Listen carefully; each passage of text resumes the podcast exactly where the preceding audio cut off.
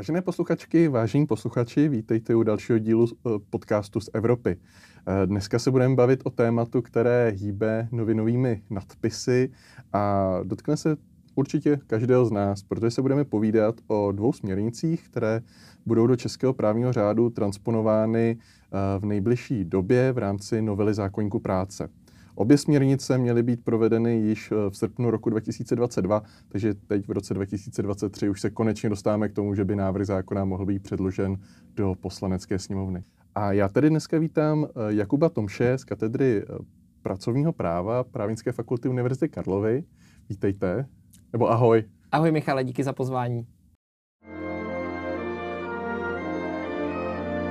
Asi ta základní otázka je, co nám tyhle ty dvě směrnice přinášejí a vlastně proč byly přijaty. Protože, nebo začnu asi tou první, a to je směrnice číslo 2019 1152 o transparentních předvídatelných pracovních podmínkách. Tak proč vlastně tato směrnice byla na evropské úrovni přijata?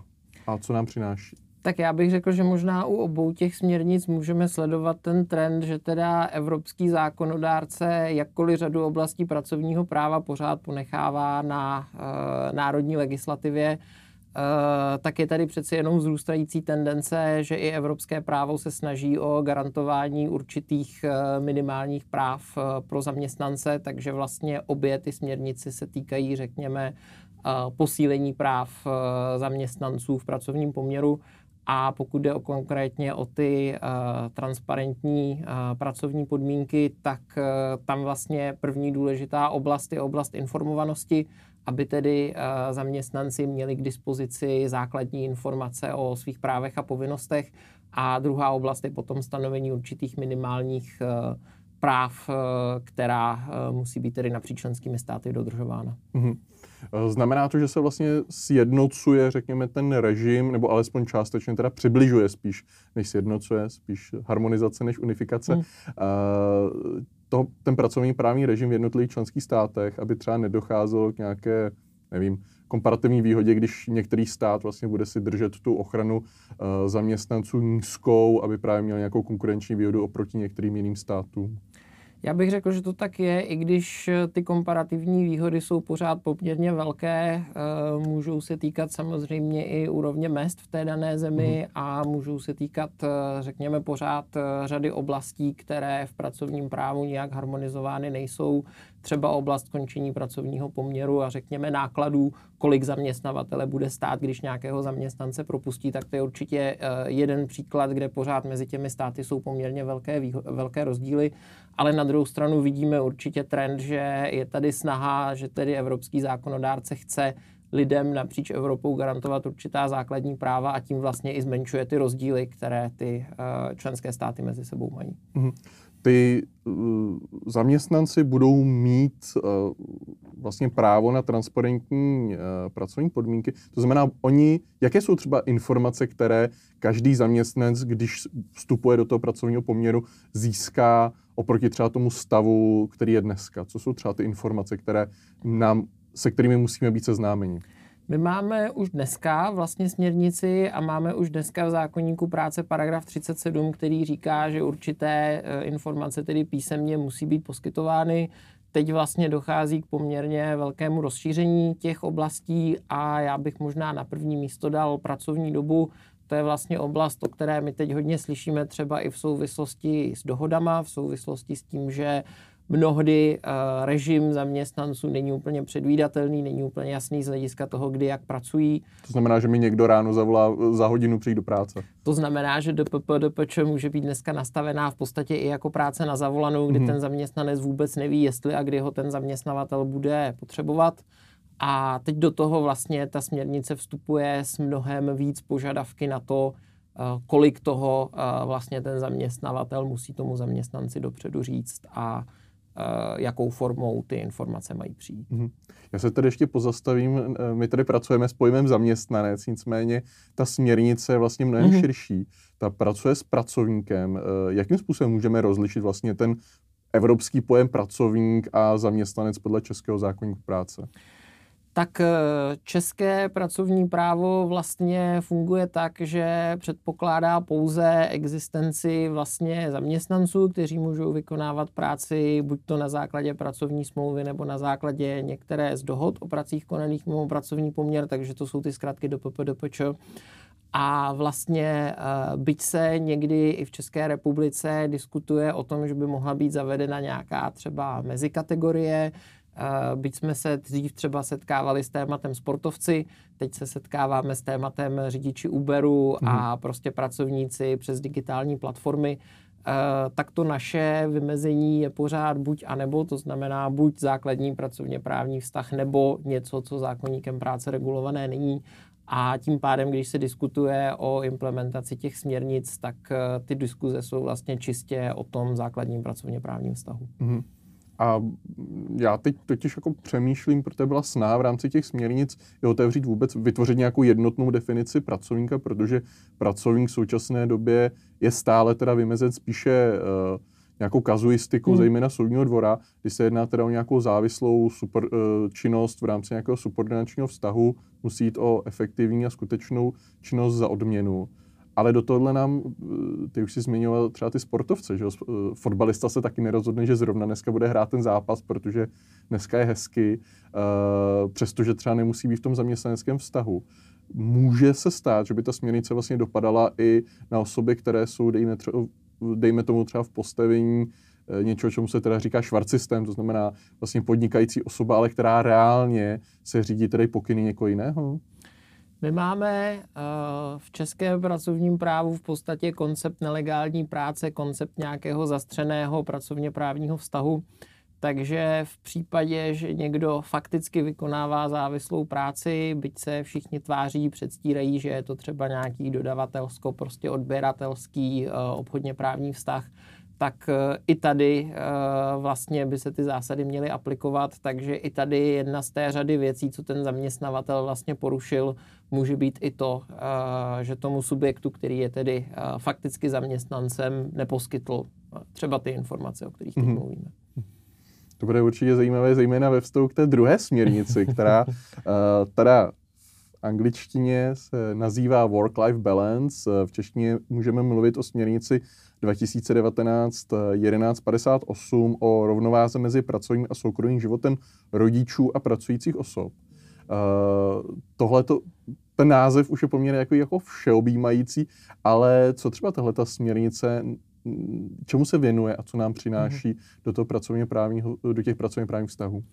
Tak eh, když se na to podíváme z dálky, tak si možná řekneme, že to vlastně nic tak moc zajímavého hmm. není, protože mateřská dovolená, otcovská dovolená, rodičovská dovolená nebo třeba uh, volno pro pečovatele, to všechno jsou témata, které české pracovní právo dávno zná, takže řada těch věcí je přelomová spíš v zemích, kde třeba ta úroveň uh, těch výhod té hmm. ochrany pro zaměstnance není taková, jako historicky vždycky byla v České republice. Na druhou stranu, když se na to podíváme podrobněji, tak ta směrnice přináší řadu zajímavých detailů. My jsme tady před začátkem natáčení mluvili o té zásadě přenositelnosti, že tedy vlastně se předpokládá, že část rodičovské dovolené by měla být jaksi vyhrazena každému z partnerů a neměla by být přenositelná na toho druhého partnera. Mm-hmm. To myslím, že je poměrně zajímavá, možná až eh, pro někoho šokující koncepce. V České republice to určitě bude zajímavé. Určitě. uh, další věc, která je zajímavá, je ten institut pružného uspořádání práce, mm-hmm. kde vlastně zaměstnanci vedle zkrácení pracovní doby můžou požadovat třeba i umožnění výkonu práce z domova. Mají to nárokové? Uh, ono to funguje tak, že ten zaměstnavatel by měl zvážit, jestli je mm-hmm. schopný tomu požadavku vyhovět a pokud mu v tom brání nějaké vážné provozní důvody, tak se samozřejmě na ně může odkázat, eh, odůvodní to a ten, ten požadavek zamítne. Ale pokud zaměstnavatel silné provozní důvody nemá, tak eh, by měl vyhovět nebo minimálně by se měl pokusit najít cestu, jak tomu zaměstnanci výjít vstříc. Takže když si představíme typicky zaměstnance pracujících v kancelářích, nějaký korporát, kde prostě během covidu se třeba rok nebo dva roky pracovalo z domova, a teď ti zaměstnanci přijdou s tím, že vlastně z důvodu tedy péče o dítě by chtěli přejít zpátky do toho režimu práce z domova, tak ten zaměstnavatel může mít poměrně velkou obtíž, jak zdůvodní, že tu práci teď najednou vlastně z domova vykonávat nejde. Mě přesně napadlo, sedíme na půdě právnické fakulty, eh, jestli třeba nějaké distanční semináře teda do tohohle spadají, když, když třeba by o to rodič požádal. No tak eh, my jsme eh, jako učitelé často poměrně konzervativní hmm. a říkáme, že tomu, že té komunikaci a prostě těm výhodám toho, když jsme všichni v jedné místnosti a můžeme se hmm. bavit jaksi naživo napřímo, takže tomu se prostě žádný Teams nebo Zoom nevyrovná. Takže asi bych se zájmem sledoval, jak by se k takové žádosti pan děkan postavil. Každopádně myslím si, že ta práce akademika je zrovna krásný příklad toho, že tam je spousta činností, mhm. které se z domova dají vykonávat úplně bez problému. Takže tam si myslím, že asi by nebylo sporu o tom, že ten zaměstnanec by si to vynutit mohl. Na druhou stranu, pokud jde o tu přímou výuku, tak tam já si asi dokážu představit, že by fakulta mohla říct, že prostě trvá na tom, hmm. abychom byli tady a působili jsme na naše studentky a studentky prostě naživo. Studentky a studenty prostě naživo. Mm-hmm. Jeden uh, z výhod toho akademického povolání je také právo si vlastně samostatně rozvrhovat svoji pracovní dobu. Tady e, ta směrnice nám také přináší vlastně tohleto pravidlo a to nějaké předvídatelné, pravidelné rozvrhování té pracovní doby. Co to vlastně znamená pro, řekněme, běžného zaměstnance, který e, nemá takovouhle flexibilní mm-hmm. pracovní dobu jako akademici? Uh, tady jsme teda primárně zase v té směrnici o těch předvídatelných mm-hmm. pracovních podmínkách a tam vlastně to pravidlo je takové, že zaměstnavatel by měl vždycky vyhotovit určitý pracovní rozvrh, rozvrh práce a s tím by měl zaměstnance dopředu seznámit. Což v případě zaměstnanců v pracovním poměru obecně není úplně jako novinka, to jsme měli v zákonníku práce vždycky, ale jak už jsme zmínili na začátku, tak to poměrně dost zasahuje do toho našeho vnímání těch dohod, jakožto něčeho, co jsme doteď brali jako mm-hmm. právě velmi flexibilní, velmi vstřícné, třeba pro, vůči lidem, kteří eh, studují nebo jsou v důchodu nebo mají nějaké jiné závazky, ale teď do toho začíná trošku víc vstupovat ten pohled, řekněme, jsou to také zaměstnanci, takže i oni by měli mít uh, tyhle ty práva. Mm-hmm. Když tady mi bude stanovováno jako zaměstnanci ten rozvoj pracovní doby, znamená to, že mi bude třeba i stanoveno jako přestávky na práci a další, další tyhle ty záležitosti? No tak standardně by to tak být mělo. Hmm. Zákonník práce nám vlastně stanoví nějaký režim, kdy po například 6 hodinách práce je povinností zaměstnavatele poskytnout půlhodinovou přestávku. Hmm. A tady asi uh, si ten zaměstnavatel těžko zdůvodní, proč by takhle podrobný být neměl. Mm-hmm. Ale je to ta povinnost vlastně zaměstnavatele. A když to spojím zase ty dvě směrnice obě dohromady v rámci toho jejich souběhu a té souběžné transpozice, Eh, tak já, když třeba budu na tom home officeu, tak já vlastně budu mít povinnost si vzít přestávku a stejně tak platí teda, že zaměstnavatel vlastně bude mít povinnost kontrolovat, že si tu přestávku beru i na tom home officeu? Tady vlastně u toho home officeu budou existovat, hmm. nebo v podstatě už dneska existují dva režimy. Zákon se to jenom v rámci té novelizace zřejmě pokusí trošku vyjasnit protože kdo si dneska přečte zákonník práce, tak se tam vlastně mluví o tom, že na zaměstnance pracujícího mimo pracoviště vůbec nedopadá žádná úprava pracovní doby. Mm-hmm. Třeba nemá nárok na příplatky za práci přes čas a tak podobně což je trošičku relikt toho, že když se psal předchozí zákonník práce, tak nebyly počítače, nebyl internet a pod prací z domova mm-hmm. si lidé představovali spíš nějakou, řekněme, manuální práci, eh, kde opravdu ten zaměstnavatel neměl ponětí, jak ten zaměstnanec pracuje. Mm-hmm. Takže naše právní úprava pořád umožňuje to, že by ten zaměstnanec si to tady mohl tímhle tím způsobem určovat sám. A pokud by to tak bylo, tak eh, v tomhle tom konkrétním případě samozřejmě ten zaměstnavatel eh, by ta jeho povinnost eh, informovat, rozvrhovat, mm-hmm. jak si tady v tomhle tom konkrétním případě narazila na to, že to vlastně nechá mm-hmm. na tom zaměstnanci. Na druhou stranu není vyloučeno, že v době všech možných prostě virtuálních způsobů komunikace bude zaměstnavatel mít představu, že i když někdo pracuje z domova, tak stejně prostě od 9 do půl šesté bude odpovídat na e-maily a zvedat telefony. Mm-hmm.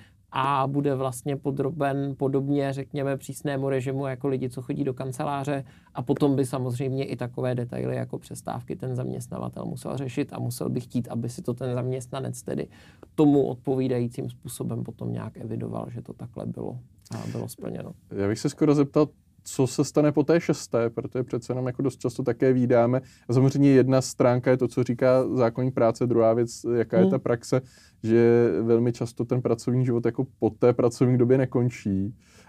Uh, jestli se nepletu, tak ve Francii dokonce uzákonili, že teda zaměstnavatel nesmí komunikovat se zaměstnancem mimo pracovní dobu. Uh, a myslím, že existuje nemálo lidí v České republice, kteří by podobnou úpravu si přáli.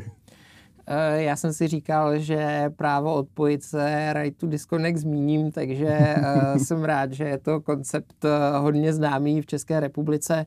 Ono se na první pohled může zdát, že to tady nepotřebujeme, protože u těch běžných zaměstnanců je to skutečně tak, že zaměstnavatel rozvrhne pracovní dobu a nejsem-li v pracovní době, tak po mně nikdo mhm. vlastně ze zákona nepožaduje, abych hlídal e-maily nebo zvedal telefony. Pravdou je, že právě u té práce z domova je tam poměrně velká výjimka. Eh, řada z nás jsme v covidu zažili, že jsme začínali v 8 ráno, končili jsme v 8 večer a na v začátku případě. nám to nepřišlo, tak já jsem končil v 8 večer teda většinou, ale každopádně nám to třeba po nějakou dobu nepřipadalo úplně divné, ale pak mm-hmm. jsme si uvědomili, že takhle by to asi být nemělo. A v té západní Evropě jsou i korporace, které to mají vysloveně nastavené tak, že když večer pošlu e-mail, tak zůstane prostě zaseknutý někde na nějakém serveru a nedoručí se, dokud mm-hmm. nezačne zase pracovní doba v následující den.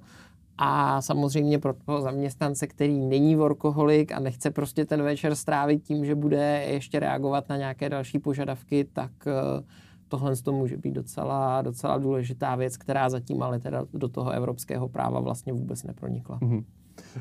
Já se ještě vrátím k těm home officeům, protože eh, tam to velmi často vypadá tím způsobem, že člověk je doma, pije svoji vodu, svítí svoji elektřinu, topí, topí si, eh, má zapojený počítač, který samozřejmě také něco žere. Zatímco na druhé straně ten subordinační vztah vlastně je také se vyznačuje tím, že vlastně ty pracovně právní nástroje, nebo ty pracovní nástroje mi poskytuje zaměstnavatel, stejně tak platí tu elektřinu, platí tu vodu, eh, všechno, dáváme třeba nějaké příspěvky na, na stravování. Eh, přináší ta směrnice vlastně nějakou změnu v tomhle ohledu?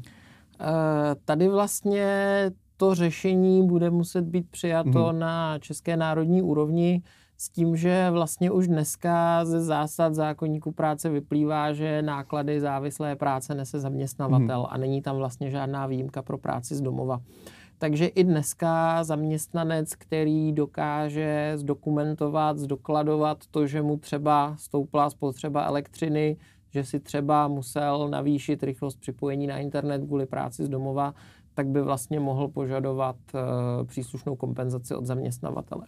Ten hlavní problém, který vidím dneska, není úplně pracovně právní, je spíš finančně právní, mm-hmm. protože vlastně řada zaměstnavatelů by měla zájem poskytovat zaměstnancům paušály, aby se to nemuselo prostě do poslední koruny, do poslední faktury prostě dokladovat a počítat ale vlastně stanovisko odborníků na finanční právo je takové, že jakmile to není zdokumentováno, jakmile je to mm-hmm. paušál, tak by se to považovalo normálně za zdanitelný příjem, který by podléhal všem odvodům. Takže vlastně ta novela, která aby se, nest, chvíli... aby, se, aby se nestalo, že nakonec jako tím vykazováním stráví víc času než tu samotnou prací. To si myslím, že je důvod, proč se to dneska tak často, tak často nevykazuje. Hmm.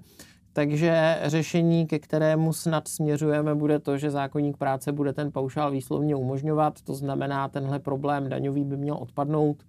A teď je spíš otázka, jak to bude přesně nastaveno a jak přesně budou formulovány povinnosti zaměstnavatelů, protože eh, Ministerstvo práce vlastně jde tak daleko, že v návrhu zákona uvádí i konkrétní minimální sazbu, mm-hmm. kterou zaměstnavatel musí poskytnout takže proti tomu vlastně je pořád poměrně uh, silná kritika.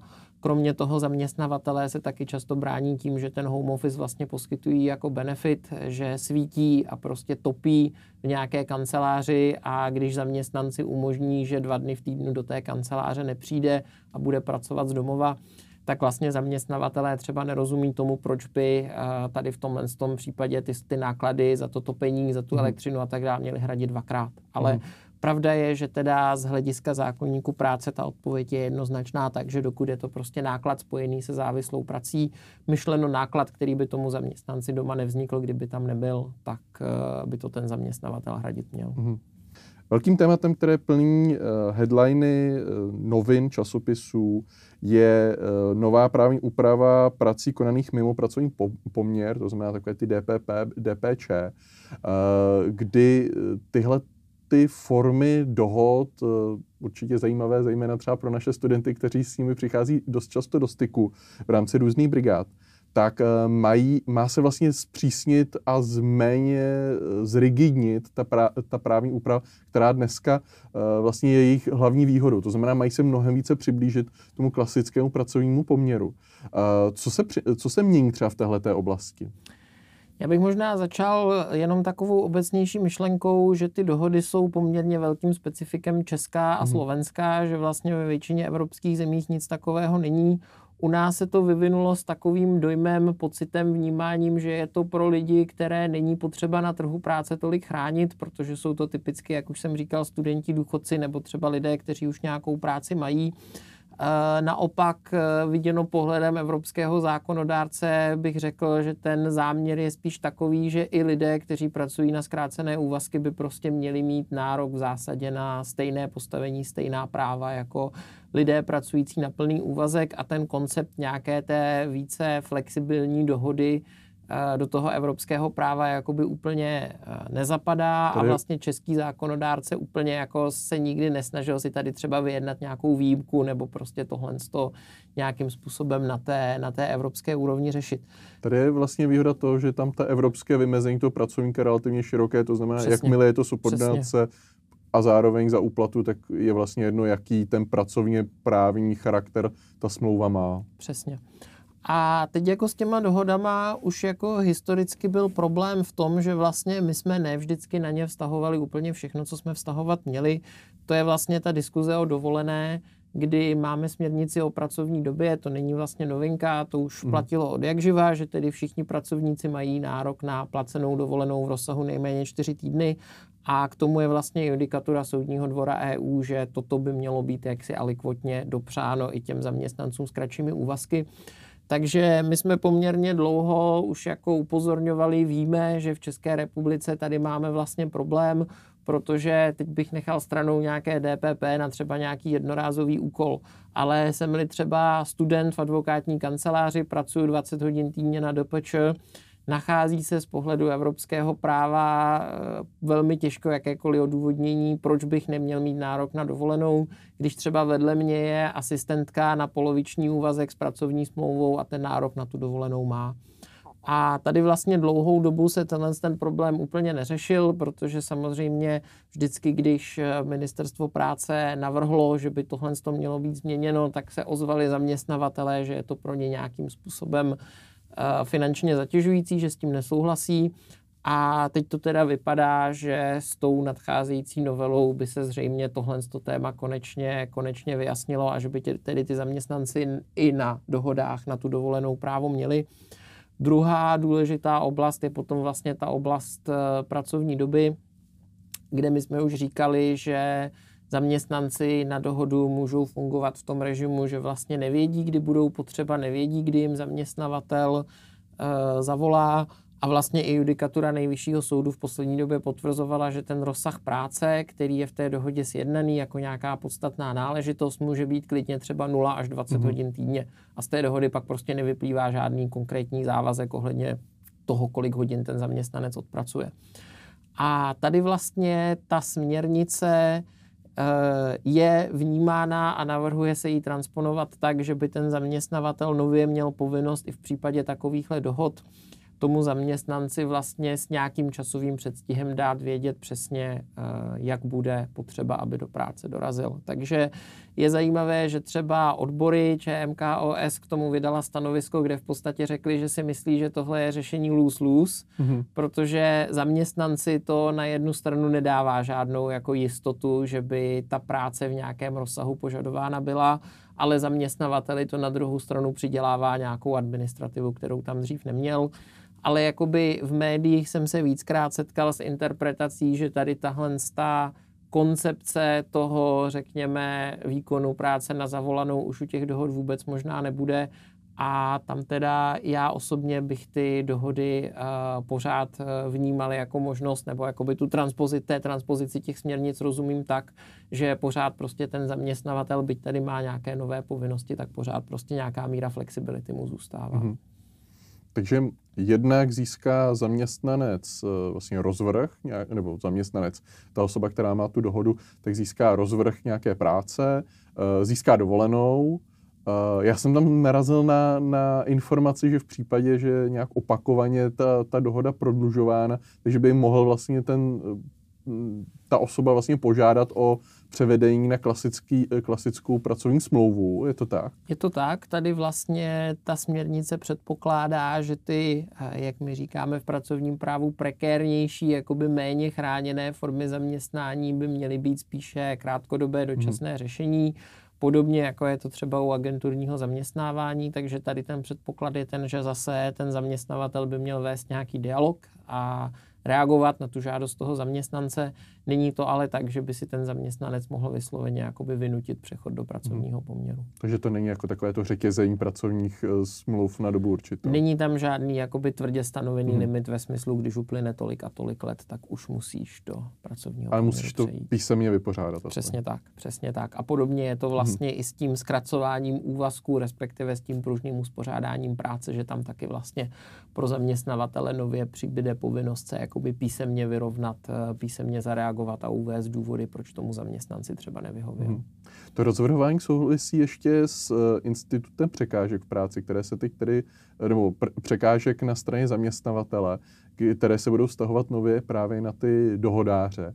Eh, to znamená, že když budu mít rozvrženou tu práci a z důvodu na straně zaměstnavatele ji nebudu moci dělat, tak mi náleží vlastně odměna i za ten čas. Je to tak? Přesně tak. Tady záleží na tom, jak ta dohoda bude ujednaná, mm-hmm. ale pokud ten zaměstnavatel, třeba protože je to opravdu jakoby stálá práce na zkrácení úvazek, tak pokud ten zaměstnavatel ten rozsah stanoví, tak si musí uvědomovat, že to bude stejné jako u pracovní smlouvy, kde pokud následně teda nemá dostatek práce, tomu zaměstnanci práci nepřiděluje v tom daném rozsahu, tak je to nějaká mm-hmm. překážka v práci, která je obecně spojená s povinností platit náhradu mzdy, náhradu platu a jenom v nějakých stanovených případech se ta náhrada snižuje, ale jakoby nikdy nebude nulová, vždycky je to mhm. minimálně nějaké procento.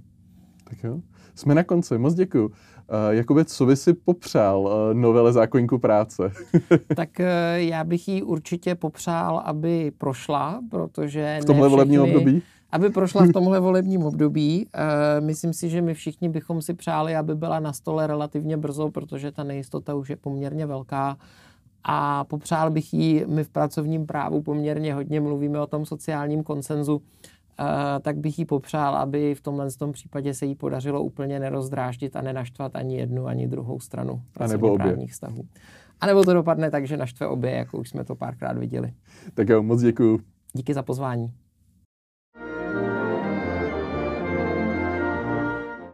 Cink, cink, cink, dostali jste se na konec epizody a moc děkujeme za to, že jste nás poslouchali až do konce. Určitě nám dejte like, určitě nás odebírejte a budeme se na vás těšit při příštím díle. A pokud se vám díl líbil, pošlete nám zpětnou vazbu, pošlete nám to na e-mail z Evropy zavináč.cz, pošlete to svým známým, hoďte si to do storíčka na Instagramu, cokoliv. Budeme za to moc rádi, ať se to dostane co k největšímu množství lidí, které by to mohlo zajímat. Děkujeme, mějte se hezky.